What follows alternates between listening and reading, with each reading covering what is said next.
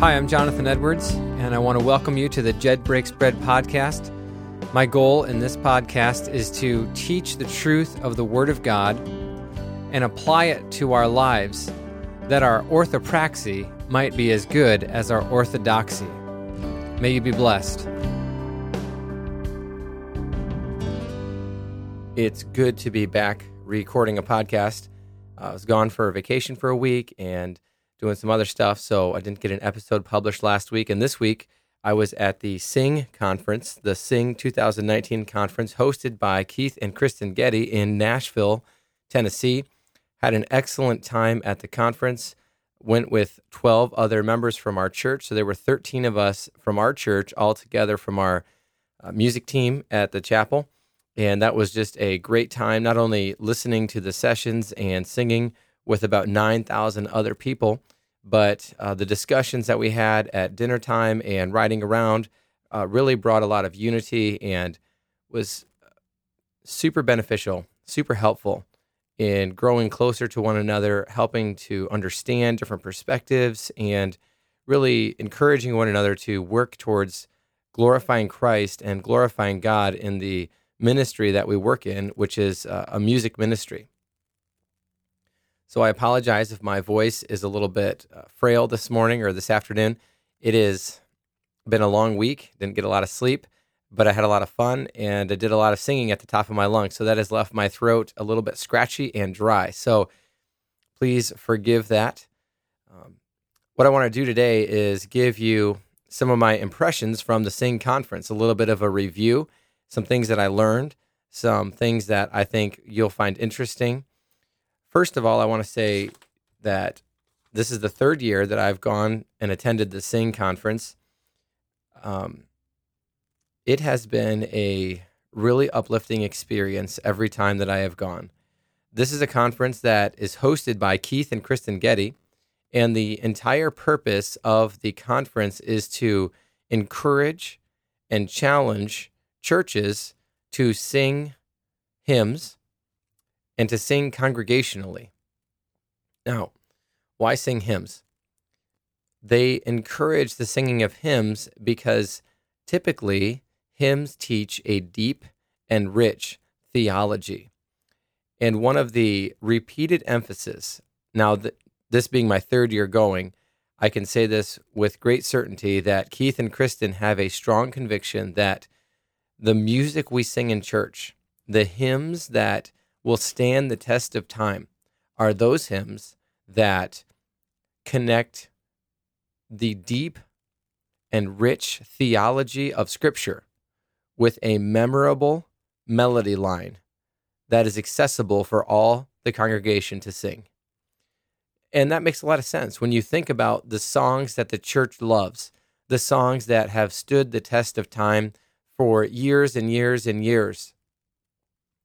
Martin Luther wrote thousands of hymns, but we think of him and the song A Mighty Fortress is Our God because it just kind of is at the pinnacle of hymns that he has written in terms of the theology, the singability, and the way that it communicated a deep and rich theological message. Same thing with Horatio Spafford's It Is Well With My Soul. Same thing with John Newton's Amazing Grace. Same thing with the Wesley Brothers, And Can It Be? I mean, these are hymns that have been around for hundreds of years in the church. And the reason they have stood the test of time is that generation after generation after generation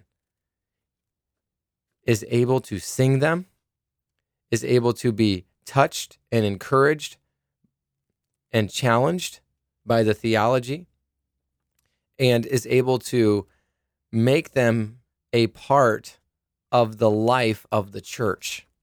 You know, those are the hymns when they show up on a Sunday morning and you're looking at the bulletin or you're looking at uh, the chart of music that you're going to sing or play, and you're like, oh, yeah, we get to do And Can It Be this morning. This is going to be great. Everybody knows this song. And so Keith and Kristen Getty have really taken it upon themselves to challenge the contemporary church, those of us living in the 21st century, to write hymns that will stand the test of time, that will be deep, rich, theologically accurate and will endure for generations to come. Now, obviously, everything that the Gettys write is not going to stand for generations. I mean, John and Charles Wesley wrote over 20,000 hymns in their lifetime together, and we sing, you know, a few dozen of them.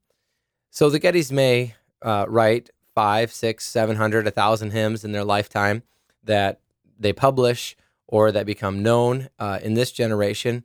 But maybe there'll be a half a dozen that really stand the test of time. I, I can tell you one that I think the Gettys collaborated on with Stuart Townend that will stand the test of time, and that is the hymn In Christ Alone. I can't think of any Christian who's ever heard that song that has said, you know, I, I just don't really like that. Maybe they're maybe they're not a fan of the style of the music, but in terms of the lyric and the message and how it all fits together and how singable it is, um, everybody can sing it from a four year old to an 80 year old. Everybody who knows the gospel appreciates the message. And if you've been a Christian for many years uh, and you've realized how great your sin is, I mean, the more you study the Bible, the more you realize, wow, my sin was just so bad. I didn't even didn't even realize it was. I knew it was bad, but I didn't realize it was this bad. The more you realize the extent of your sin, the more you appreciate the third verse of that song. Um, that talks about how our sins have been cleansed by the blood of Christ, and we don't have to fear death any longer because Christ conquered sin, he conquered the grave, and he's risen again. Amen. So that's kind of a brief overview of what the Sing Conference is. Uh, let me just break this down the review in terms of you know things that I really liked and appreciated, and a couple things that I think needs work. And this is just my opinion. Um, I've been a part of some conference planning, not anything near on the scale of what they do, but I think if they somehow happen to hear this podcast, it's very doubtful. Um, real and genuine uh, criticism or feedback. I don't. I don't even want to say criticism because I, I really don't have negative criticism, but kind of like a iron sharpening iron type of uh, discussion here. I think that's very helpful to have after a event like this.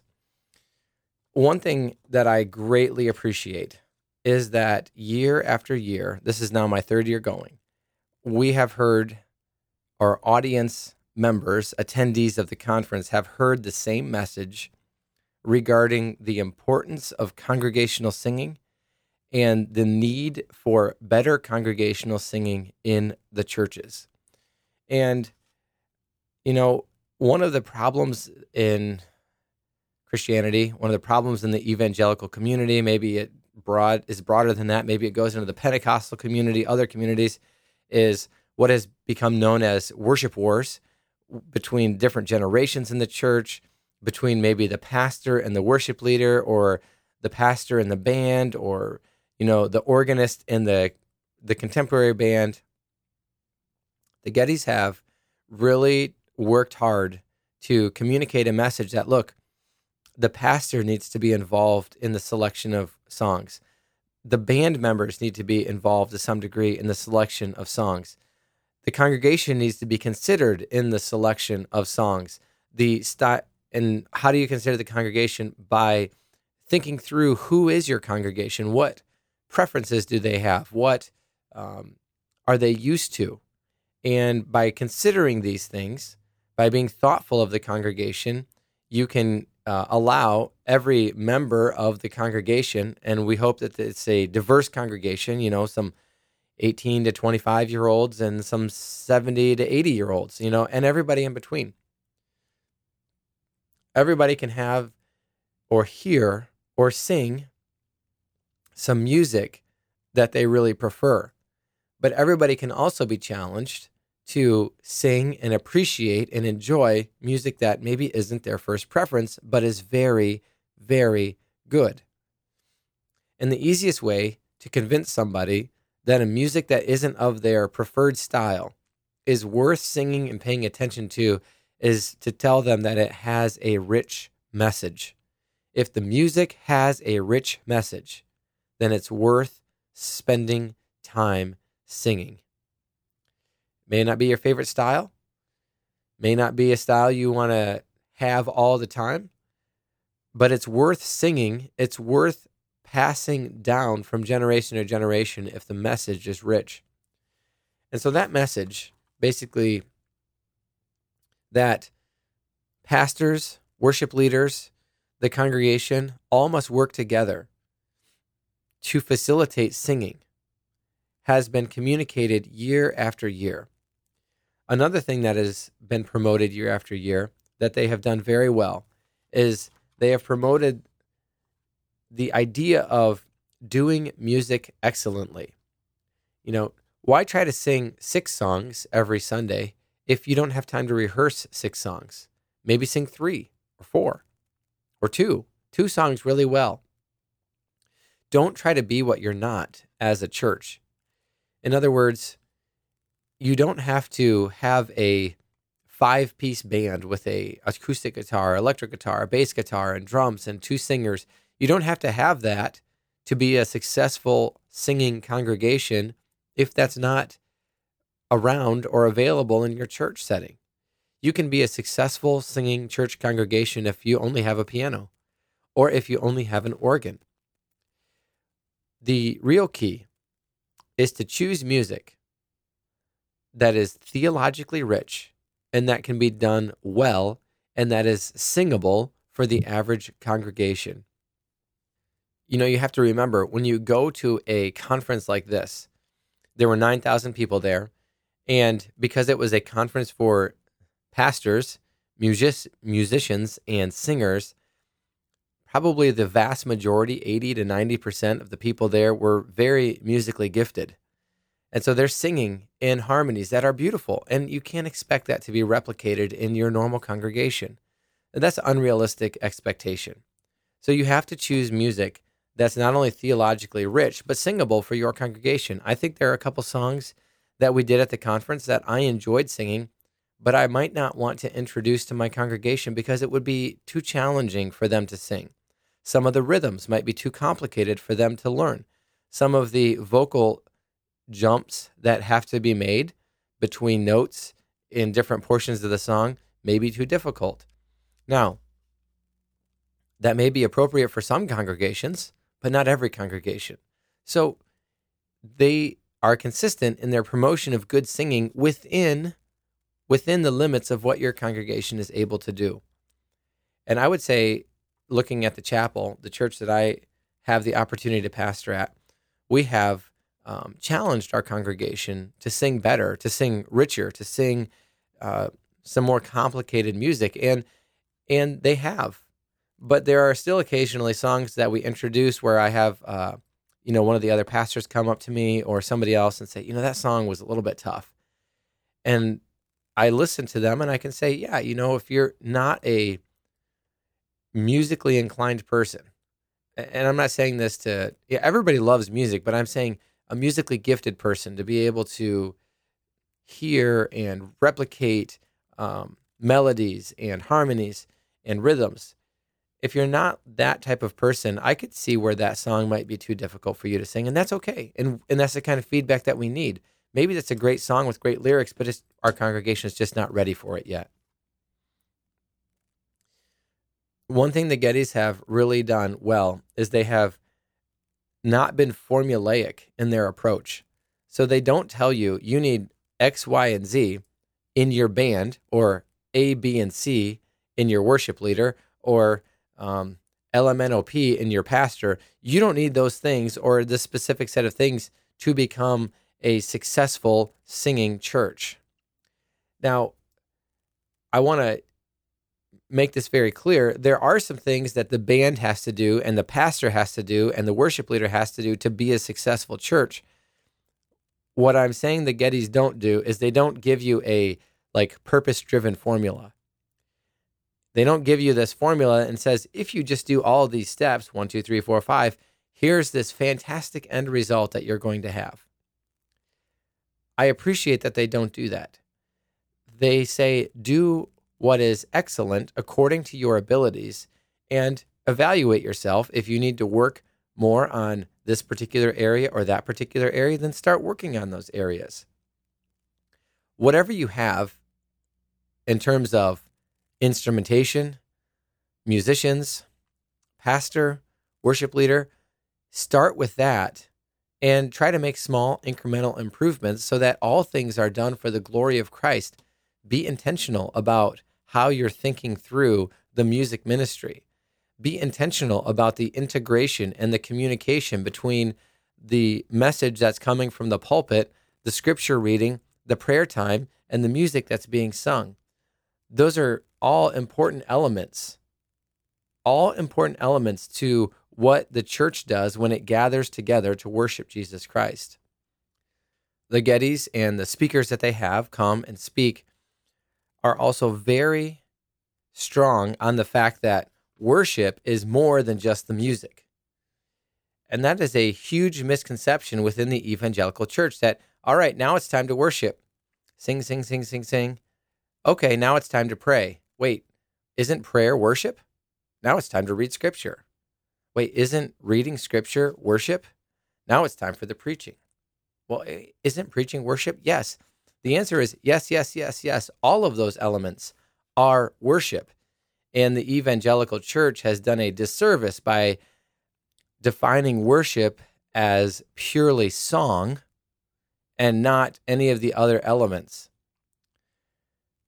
So the Gettys and the folks that they have surrounded themselves with have made a very strong effort to say, look, it's it's not just the music that needs to be done excellently. It's not just the music that needs to be deep and rich and theological. It's the prayers, it's the scripture reading, it's the sermon, all of it together that the church does when it's gathered is the corporate worship of our great God and Savior, Jesus Christ. Another thing that I think the Gettys have done really well is they have high quality speakers with well developed themes. Uh, this year, in particular, the theme of the conference was singing the work of Christ. And the speakers started out by talking about the importance of the incarnation, the life of Christ, the crucifixion of Christ, the resurrection of Christ, and Christ's Great Commission. And these themes were very well developed. You could see how the music that was selected fit in with the theme that the speaker was speaking. Um, that's so important because they're modeling what they want to happen in the local church service. Now, it, it doesn't always have to happen that every song that you sing on a Sunday matches the exact main theme or main point of the sermon. But it's nice when it does happen because it really helps the people in the church to connect the truth from the message that they hear with the truth that they sing. And you you just you tend to hold things deeper. You tend to retain them longer when you can put them to a melody. Um, I, I know there's a lot of people who have a hard time memorizing scripture, just straight up memorizing but you can memorize a song really easily. And that's not to say you shouldn't memorize scripture, but it, the memorization process is easier if you can set it to a melody. The learning process can become easier when you set it to a melody. Why do we why do we teach our children the ABC song when they're 2 years old? Because it's easy to memorize when you set something to a tune. And so many other things that we teach our children are set to tunes because it aids in the memorization process. the final thing that I think the Gettys have done really well is this they have a repeated emphasis on singing in all different areas of life singing at home with your children, singing in the workplace, singing when you're just doing casual activities, singing in the church. What I take away from this is, you know, church songs aren't just for church. Some people think they are. Church songs, well, that's for church, and I can listen to whatever I want to outside of church. Well, I'm not saying you should or shouldn't listen to secular music. That's that's up to you. You have to make that decision be, between your conscience and the Lord. But I think what they're saying is that you know, to integrate these truths and to really help set them deep in your heart, you have to spend time outside of the 45 minute or an hour or two hour service that you have on Sunday morning singing these truths. And singing with your children is a great way for the family to have a devotion time. It's a great way for the family to work together to learn the history of song and some of the new songs, and for the children to learn this music throughout the week. Then when they go to Sunday and they hear that tune and they're like, wow, this is what my parents value. This is what I should value. There's a consistency there. And so I've appreciated that repeated emphasis on singing great theology at home and at church. I would say for myself personally, the thing that I was challenged with the most after this particular conference was the idea that, you know, pastors need to be involved in the music ministry. That doesn't mean pastors have to lead the worship on Sunday. That doesn't mean pastors have to um, make all the decisions regarding every musical element of the service. What I'm trying to say is that pastors, because they know theology well, ought to be involved in helping curate and choose the songs that are sung Sunday after Sunday. Pastors ought to uplift and support the worship team or the those who are I don't even want to call them worship team because everybody is part of the worship and that's kind of a misnomer. Pastors ought to uplift and support the musicians and the music team as they perform and lead the congregation in singing. Pastors have to have an active role in this. You can't preach, uh, sing well. It's important and not care about it at all. So I think um, that's something that I've tried to do in the past, and and this is again, like I said, the third year I've been there, and it just uh, re-emphasized to me the importance of being involved as a pastor in the music life of the church, the musical life of the church. I think the other big takeaway that I had, just personally, was you know, all of this coordination takes a lot of time. You know, if, if pastors are going to work with the music team to develop a centralized theme to sing about and preach about on a Sunday, that just takes time. And it means you need to work ahead so that the musicians who are going to perform this music have time to practice it, so that the song leader who's going to choose the music has time to pick the songs. Um, so, as a pastor, one of the things I'd like to commit myself to doing is to scheduling my sermons out more in advance, more than two or three weeks in advance, but maybe two to three months in advance. I don't know what that looks like. I've never tried it before, but that's one of the goals that I have as a personal takeaway for this so that I can then hand that uh, list to our music selection team and they can look at that and say, oh, here's the theme for this Sunday. Let's pick some songs that will relate to that theme. Maybe that won't work out for every Sunday, but it would be nice if it worked out for some of the Sundays. And I think it would be helpful to them as they pick music, especially closing songs or the song of response, if they know what the main theme is going to be for that Sunday. Now, here's a couple of things that I just have some quibbles about.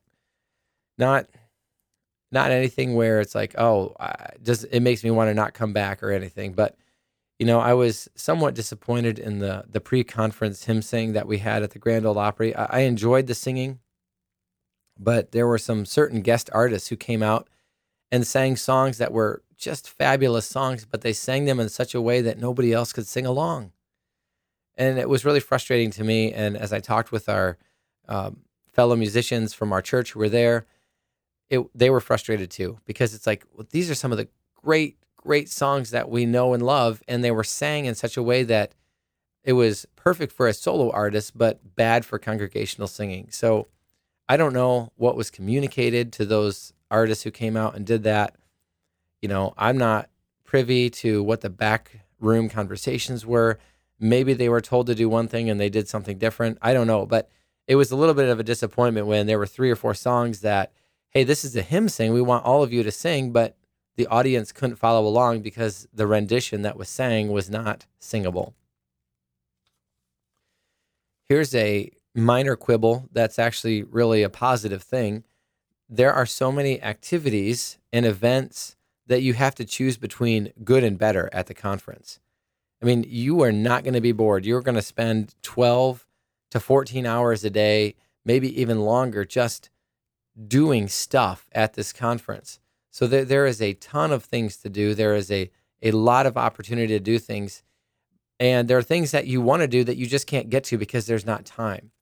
So um, that's that's a little bit of a quibble, but it's a good thing because you're not bored at the conference. You're definitely getting your money's worth. And what I would recommend is like uh, our church this year, because we sent multiple people, we kind of divided up the responsibilities. Like, hey, you know, let's not all go to the same breakout sessions. Let's go to different breakout sessions so we can try to pull uh, as much information from this conference as possible.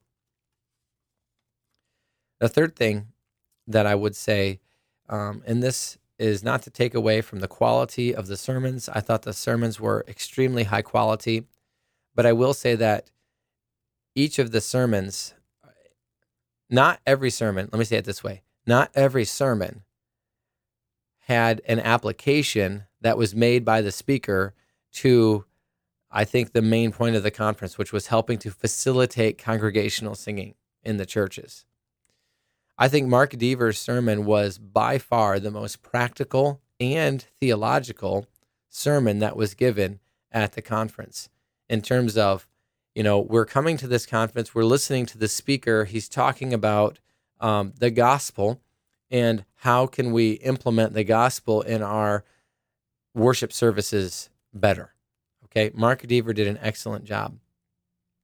A couple of the speakers I thought had excellent messages, and I really love them because I like history, I like philosophy, I understand some of the presuppositions about culture and politics and history that were being referenced by these lecturers. I shouldn't say lecturers, I should say preachers. They were preaching sermons. But it did feel like a lecture in the sense that, you know, it was a very high level sermon.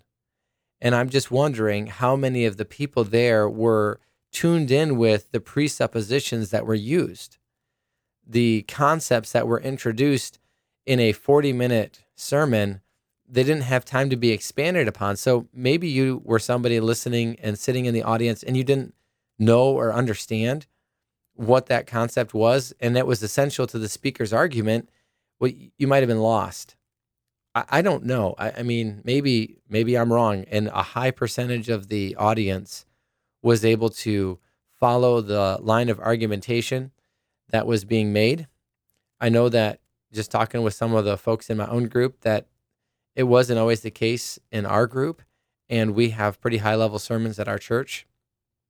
And I'm not saying that, you know, the audience is dumb. I'm not saying you should talk down to the audience. I'm just saying when you're inviting somebody to speak at a conference, to preach a message, and the main theme is how to sing congregationally and have rich theology and song you know, I don't know what conversations happen before or behind the scenes, but maybe there need to be some some more extensive conversations about like here's here's the parameters of what I want you to speak on and how I want you to relate it to singing or to the church and, and maybe they maybe they didn't want that. Maybe they felt like all of that other stuff would be dealt with in the breakout sessions and in some of the guest panel uh, discussions and question and answer times maybe that's how they structured it. And they wanted the sermons to be very rigorous and challenging and deep because they wanted to just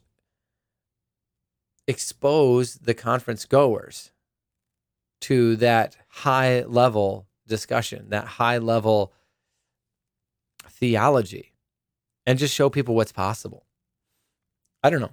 That was a that's a minor quibble. I as a pastor, as somebody who speaks regularly before people, I try to be very conscientious about that.